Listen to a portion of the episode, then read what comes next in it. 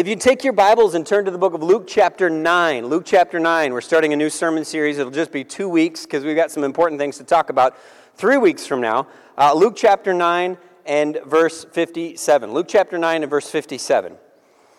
This is a familiar passage. Many of you will have heard it before. Um, Luke chapter 9, verse 57. As they were walking along the road, a man said to him, The him is Jesus, I will follow you wherever you go. Verse 58 Jesus replied, Foxes have dens, birds have nests, they all have homes, but the Son of Man has no place to lay his head. He said to another man, Follow me. But he replied, Lord, first let me go and bury my father. Jesus said to him, Let the dead bury their own dead, but you go and proclaim the kingdom of God. Still another said, I will follow you, Lord, but first let me go back and say goodbye to my family. Jesus replied, No one who puts a hand to the plow and looks back is fit for service in the kingdom of God. Can we engage in just a little mass confession, so to speak? Uh, I don't know if this verse or verses like it, but have you ever read a passage of Scripture, particularly a passage of Scripture where Jesus was challenging his hearers and you felt like that, that is a little, that's a little intense? The guy can't even go back and say goodbye to his family. I will follow you, Jesus. I'm in. Uh, just real quick, if I could run home and wave bye to the folks, tell them I'm not going to see them, I'm, I'm done. Nope. If you're not in, you're not in. Uh, well, uh, can I go bury my dad? Nope let the dead bury their own dead. And it just seems a little like a little extreme. I, I read passages like this and I'm like, Jesus, or like, I, it almost seems like he's discouraging people from following him, which he probably is to some degree because of the expectations of following Jesus. But, but it also seems harsh. I mean, you can't bury your own father, you can't say goodbye to your own family. I mean, wh- what's going on there? Like, why, why would he do that? Now, Jesus never uses the word in this passage that we just read, but he's clearly talking about an idea that we should be familiar with. And the reason we know he's talking about this idea is because he uses a verb that's associated with the idea. And the idea is he's talking about discipleship. And we'll talk about that just a little bit more briefly to try to explain what that is. But he's using the verb that gets used in the concept of discipleship. The verb is following. And so, three times in this passage, there's three, three different little scenarios. And three times in this passage, he says, either you follow me, it's either an, uh, an invitation or it's an offer. And it's all about discipleship, and it's all about following Jesus. And it's nothing more broad or sophisticated, or, uh, or I shouldn't, you know, it's not more broad or sophisticated than literally Jesus was going to go around Israel and people were going to follow him. Now, they were going to follow him for a purpose, but that's what was happening. They were following him. And that's why that verb is so important in this situation. The, the English language is always evolving, it's always changing, it's always transforming. And some people hate that fact. They hate the fact that certain words change meaning. And the meaning that the word had when they were younger is no longer the meaning that they have today, and they rebel against the world because of that. For example, literally no longer literally means literally. You can use literally in other ways to emphasize something, but it doesn't mean something literally happened. You didn't literally die when you were so embarrassed. It didn't literally happen. We know that. We're not, you know, on a crusade to, to change anything. Evidently now you can end sentences with prepositions. It's no big deal. It's just the way English works. And you see it even in like the New York Times uh, opinion section. They're just opinion, uh, uh, uh sentences ending with prepositions where that used to not be a thing you were supposed to do. That was a practice up with which you shall not put. I saw um, someone you know, and this is something I cannot bring myself to do, but I can, still can, I mentioned this before, I still cannot bring myself to type LOL on a text. And the reason, that, and the, I don't know, I still punctuate my texts. I still, even to the degree I know what good grammar is, I still try to use good grammar in my texts. There's commas in my text. I just can't write you for Y-O, uh, Y-O-U. I can't write you, or I can't write A-R-E, and I can't just write R. I can't do it can't bring myself to do it. You're going to get a full text, and it might have to break it up into three or four different texts just to send it all the way through because it's just the way I am. Can't do it. I can't write LOL. Now, the problem is now everybody in the room knows what LOL means in a text, right? It doesn't mean lots of love. I did see an instance where a grandma or a mom sent that to a child when their grandma had died. Grandma didn't make it LOL. She meant lots of love, but that's not what it means. It means laughing out loud. is what it means. I can't do it. And the reason I can't do it is because not only does I, do I not like abbreviating that way, but it's not, it, it doesn't mean, it doesn't mean that. People, when they type that, are not laughing out loud. And you know that, right? Some people use it as punctuation. I can't do it. But this is the way language is changing, and text is, is introducing um, uh, uh, innovations in language at a, at a rate that we can't keep up with. Because the other day, I saw somebody write this out in a text audible, LOL. Now, how many of you know what's going on there? What they're saying is laughing out loud should mean audible LOL, but because nobody uses it that way, they, they had to actually add the adjective audible, LOL, in order to let somebody know that they were actually laughing out loud. So they had to take a word that actually should mean something, or a phrase that should mean something. They had to add an adjective to the phrase in order to make the phrase mean what it should have meant in the first place. I think something similar happens to a lot of words in our uh, spiritual lives. For example, I think Christian is this way. Christian has become a fairly weak adjective that we use to describe maybe a type of radio or a type of music or maybe a type of fiction. It's Christian fiction. It's Christian radio. And it's become sometimes kind of a, sometimes it's even used to say it's second rate, a Christian movie. It's not going to be as good as a regular movie. Now, the problem is, is when we talk about people, sometimes what we're doing is we have to, we have to qualify and we have to say, oh, well, they're a strong Christian, or they're a real Christian, or they're a true Christian, to help people know that they are actually serious about their faith because the word Christian itself has just kind of lost its meaning. And that shouldn't be the way. The word Christian should just mean someone who is a follower of Christ. That's what it should mean. We shouldn't need to add strong or true. And I get what people are doing, and I get why the language has made us do that. But it should just mean the thing that it means in the first place. I think another word that's like this, the word that we want to make sure that we're all on the same page with today, is the word disciple. The word disciple. I think we need to have a sense of what this word is and what it means because I think that maybe some of us have an idea that disciple somehow means like a heavy duty Christian or a Christian that's gone pro, or like the Christian version of the Navy SEALs. These are the Christians who are just, they are really extra Christians. They're not the basic Christians. They really are. They don't go the extra mile, they go two extra miles, or whatever it is. Whatever the standard is, they just raise it. Maybe these are people that are even a little, they go a little too far. They, they, we don't necessarily want to be associated with them because they're like the over the top Christians. But I think we need to reclaim this word disciple because our mission as a church, as a church, this is what it all comes down to, is to develop disciples, which means that we want every human in this room, no matter how young or how old, to be disciples of Jesus Christ.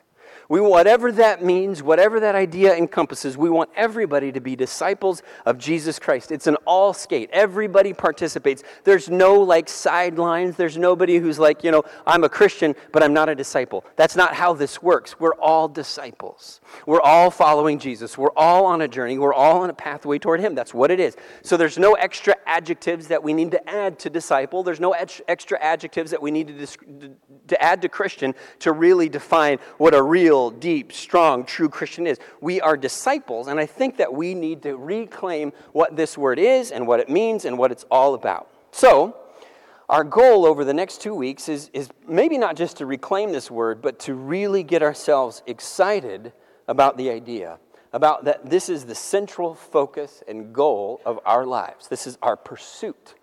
Because I don't think that, that we maybe all in the room feel that way about Christianity, and certainly about discipleship.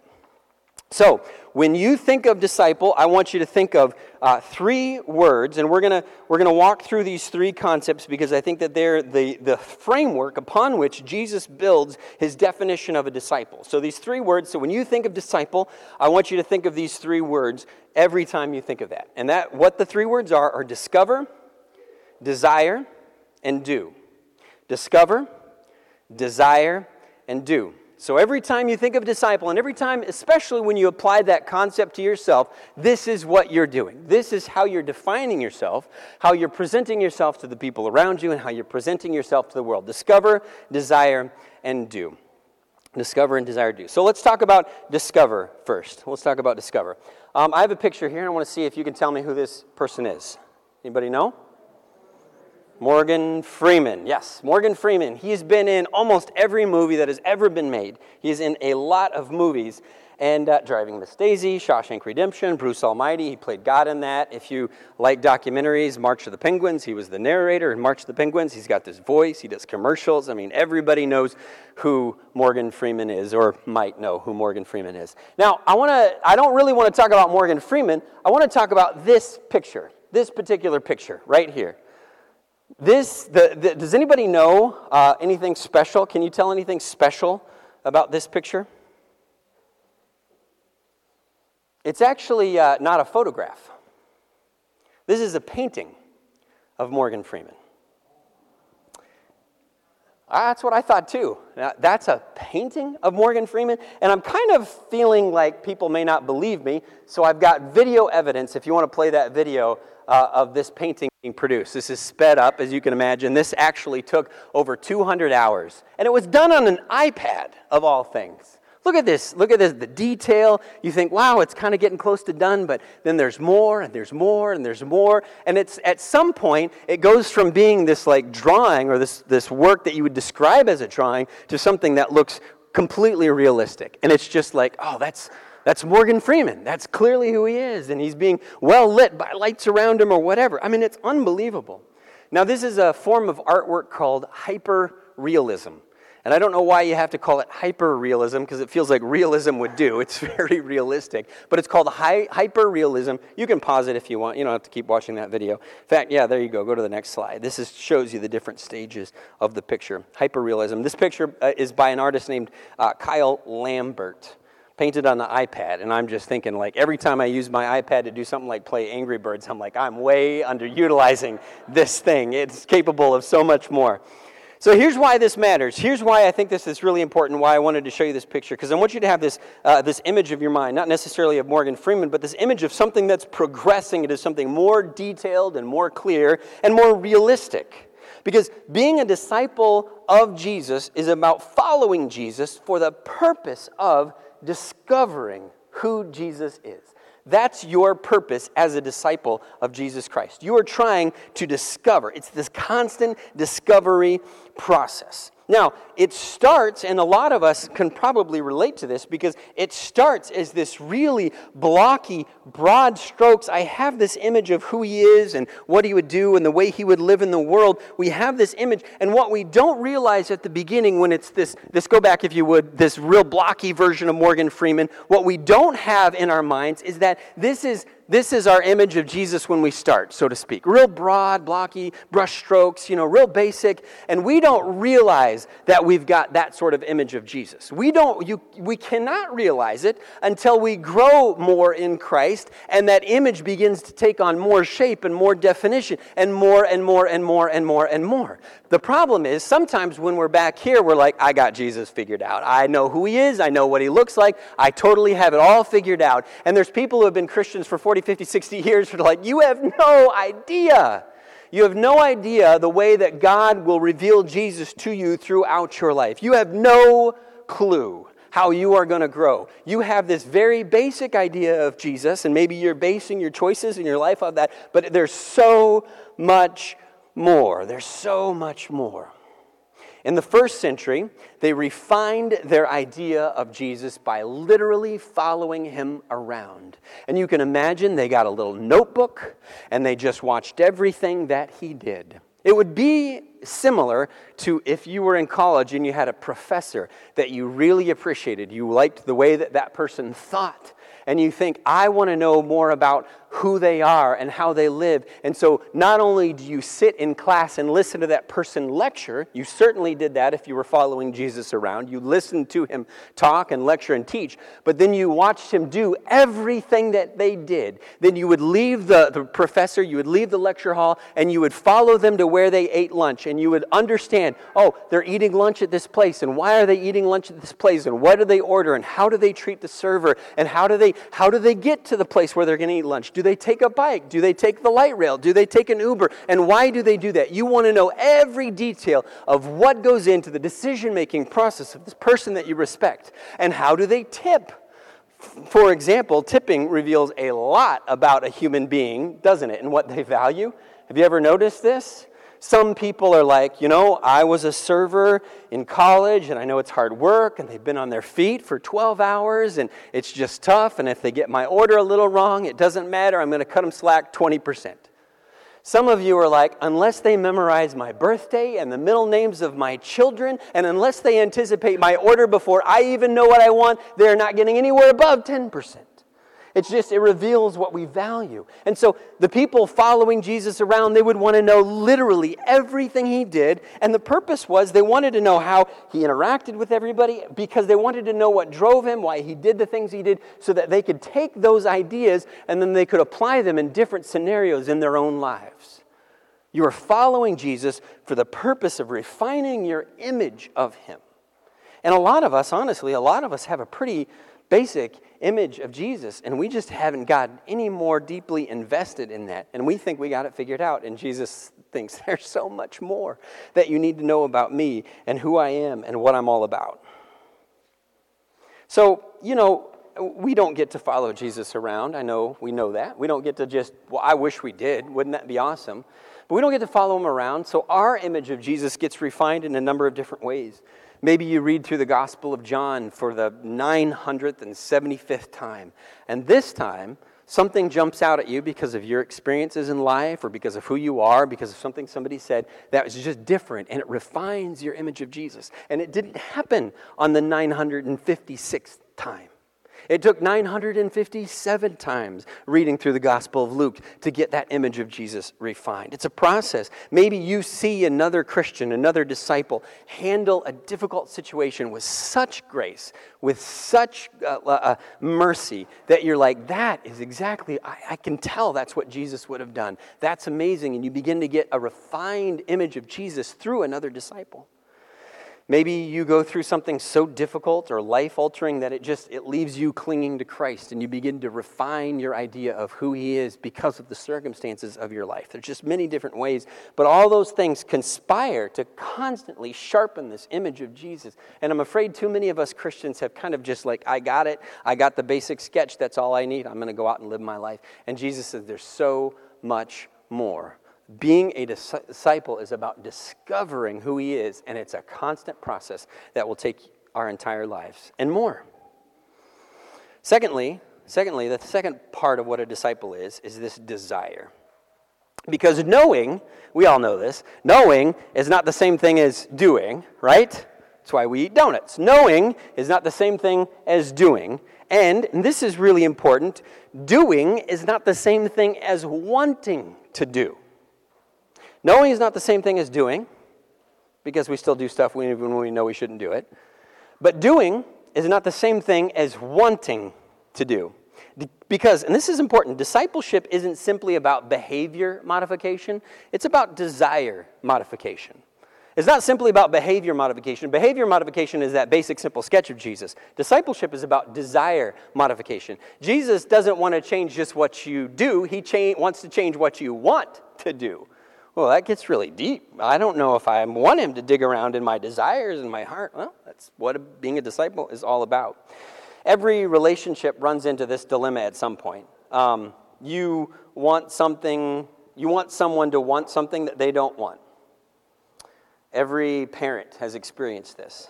I don't want you to just obey me, I want you to want to obey me. Every marriage has experienced this at some point. I don't want you to just unload the dishwasher. I want you to want to unload the dishwasher. What difference does it make as long as the dishwasher gets unloaded? It makes a great deal of difference, I have discovered in my life. Wanting to want what is important. Jesus wasn't really just, he wasn't just about giving us rules with which we comply. He was reshaping the entire landscape of human thought and experience and desire. He was reshaping everything. Our, we talk about worldview, but he was literally turning a human worldview upside down, and it was changing absolutely everything. Luke chapter 9, he said to another man, Follow me. But he replied, Lord, first let me go and bury my father. That seems like a noble request. That seems like something I should be able to do. And Jesus said to him, Nope. That's not the way this works. If you want to follow me, this has to be the most important thing in your life. The dead can bury their own dead. I don't know if I'm ready for that level of commitment, Jesus. He doesn't want to just, he wasn't just talking about their, their behaviors. Jesus was getting at their desires. Jesus was getting at their desires. Still another said, I will follow you, Lord, but first let me go back and say goodbye to my family. Jesus replied, No one who puts his hand to the plow and looks back is fit for service in the kingdom of God. Super fascinating. Can I take like a 10 second pause? Go back and read the story of Elijah calling Elisha this is what Jesus is talking about here. He's referencing that Old Testament story, and we as a 21st century audience don't realize it because we're not steeped in the Bible the way that he was. But he's referencing the story of Elijah calling Elisha, this exact scenario. And everybody in his audience totally would have known what he was talking about. It kind of goes over our heads. Super interesting Bible nerd moment of the day, and I, would love for you to, to, to, read that. It's, it's amazing. But Jesus is not questioning these people's behavior. It's not about their behavior, it's about their desire. What do they really want? I, Jesus, I don't want people just following me. I want people who want to follow me.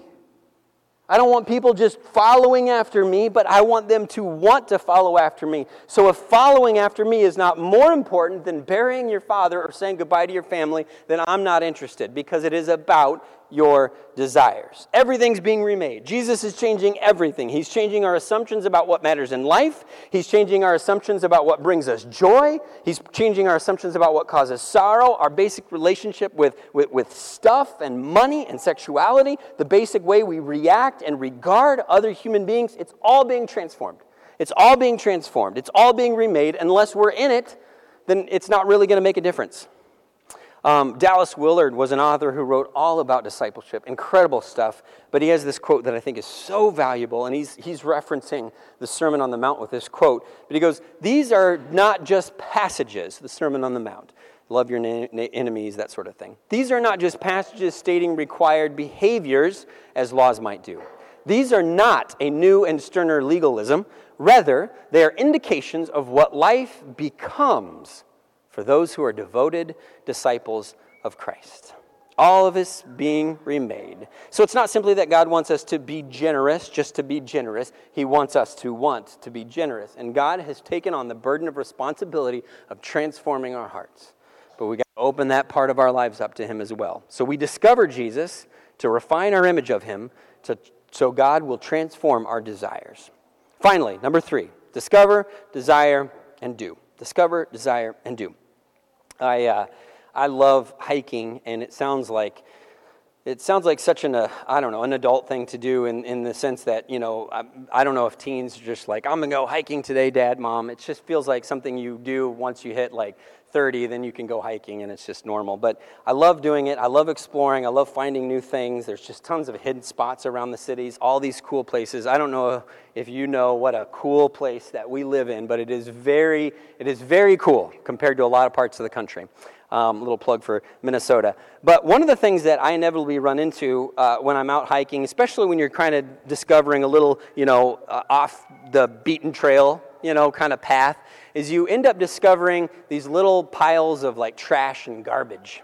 Um, and what happens is, is that somebody doesn't want to pay the 40 bucks that it takes to get rid of their mattress, and so they're like, mm, nobody's going to look in the woods, and they're driving by with their pickup truck, and they chuck the mattress off into the woods. And then when somebody sees that mattress, they're like, oh, I have that carpet remnant in my basement, I need to get rid of that. They chuck it where the mattress was because this garbage attracts more garbage. And then somebody else is walking by, and they're like, my McDonald's, you know, whatever. And then their bottles and Coke bottles, and just, it just, it collects, it collects, it collects, because garbage attracts garbage. Parents, that's a helpful tip for parenting your teenagers. Garbage attracts garbage, by the way. Garbage attracts garbage. Ugly attracts ugly. And eventually, what happens, unless somebody puts a stop to it, it, it looks, it looks like this. Uh, this picture is uh, Versova Beach. This is in India, but it's a beach where it all started with one person saying, "Here's my candy wrapper," and then somebody else not caring, and then realizing that this was a place where we're just gonna we're just gonna dump our trash. And so there's just these. It's a it's a beach, and it's just covered in trash, covered, completely covered in trash. This next picture is a couple guys walking. This is a walk along the beach. You know, the the trash covered beach. Garbage attracts garbage. And this is, this is so important because this is a human phenomenon that, that, that garbage attracts garbage or that ugly attracts ugly. Because what happens is in our lives, this is the very same phenomenon. Someone has, has been hurt or abused or mistreated, or maybe they're just confused, and that hurt creates brokenness in a human life. It creates brokenness. And whether it's someone else identifying that brokenness and thinking, well, I can just pile some garbage on that human because there's already garbage there and I don't need to regard them and I can use them for my own benefit, or whether it's that person themselves feeling like they're not worthy, they're not valuable, and yes, just go ahead and treat me that way. Whatever it is, is that garbage in a person's life attracts more and more garbage. That brokenness, that ugliness, whatever it is, and it just, it builds and builds and builds. Maybe they feel like I've already messed up, I've already sinned, what's that more sin. And so it just builds in anger and hate and revenge or whatever it is, brokenness, whatever it is, it builds and it builds and it builds. And it's so easy just to add to the mess. Well, what's one more little sin going to be? The beach is already covered in garbage. What's one more little problem? What's one more little McDonald's wrapper? I've already messed up so badly, then who cares about a little bit more? And you see that how this piles up and sin piles up, and hurt piles up, and brokenness piles up. And so we are human beings walking around like that with this garbage. And maybe we don't look as bad as Versova Beach in India but maybe we're you know we've got a mattress and some McDonald's wrappers in our in our lives that we just and, and what's a little bit more? What's another problem? What's another sin? What's another what's losing my temper? What's not being generous? What's not being what's being selfish? Who cares? It's not a big deal. It's just it's already a mess anyway why, why not be greedy? Why not gossip? We're just adding to the mess. As disciples, we aren't just discovering who Jesus is, we aren't just desiring to be like him. The ultimate point is that we are doing, we are continuing to do what Jesus did in the world. And this is the point, and this is so important, and this resonates with me. We are taking out that and getting rid of that garbage and we are introducing beauty. We are taking out that brokenness and we are introducing forgiveness. That's what Jesus was doing in the world. Did you, did you know that? He was taking out pain and hurt and he was introducing health and wholeness. Jesus was taking out anger and hate and he was introducing mercy. Jesus was taking that garbage out of circulation, sometimes by absorbing it himself and introducing something so much better and something so much more beautiful. Versova Beach in India is a garbage pile. Who cares? Throw another wrapper on the pile, it doesn't matter. Unless one person says, you know what? What if, what if we took, instead of throwing that McDonald's wrapper on the beach, we threw it away? And what if I picked something up? And it's not mine, it's not my responsibility, but I pick somebody else's garbage up and I throw it away, and somebody else's garbage. This is Versova Beach uh, just recently, in the last couple years. Let me show you this picture. Go back to the last picture. Go to the next picture. It's, it's the human life this sin in our lives, it's not just like, oh, God really doesn't want you to look at bad stuff on the internet. He's saying you're a broken person.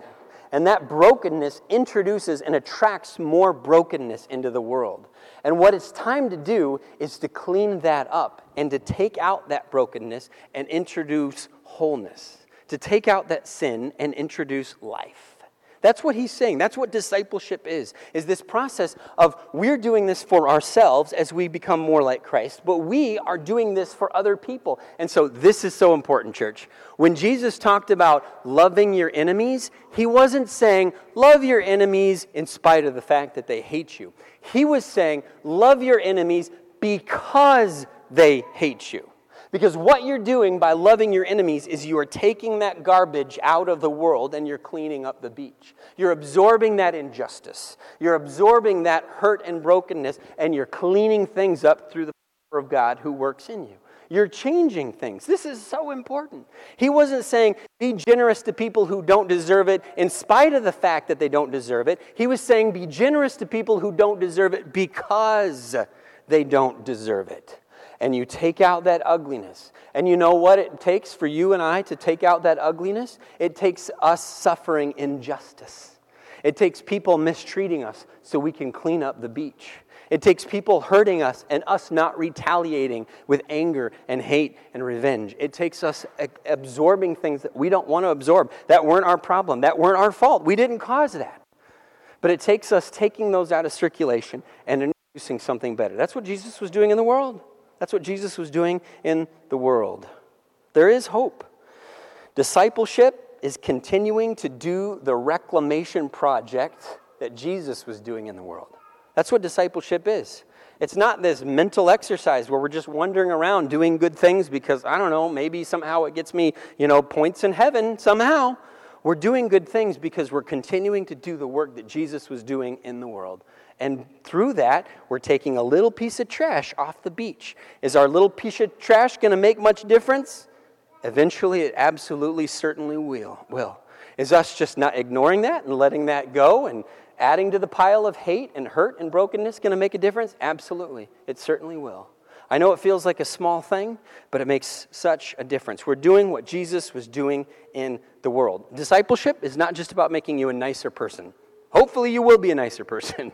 It's so much more than that. So, some of you may be thinking, maybe, I don't know, uh, you may be thinking, well, how do I know if I'm on the right track? How do I know if I'm on the right path? How do I know if I'm doing the right thing? How do I know if I'm, you know, taking this hurt out of the world and introducing wholeness? How do I know? I'm glad you asked. We're going to talk about that next week. And so I need you to come back so we continue this process of what it truly means to be a disciple and why that is our highest calling in life above everything else, above being a parent, above a career, above anything else, is this calling to be a disciple. Let's pray.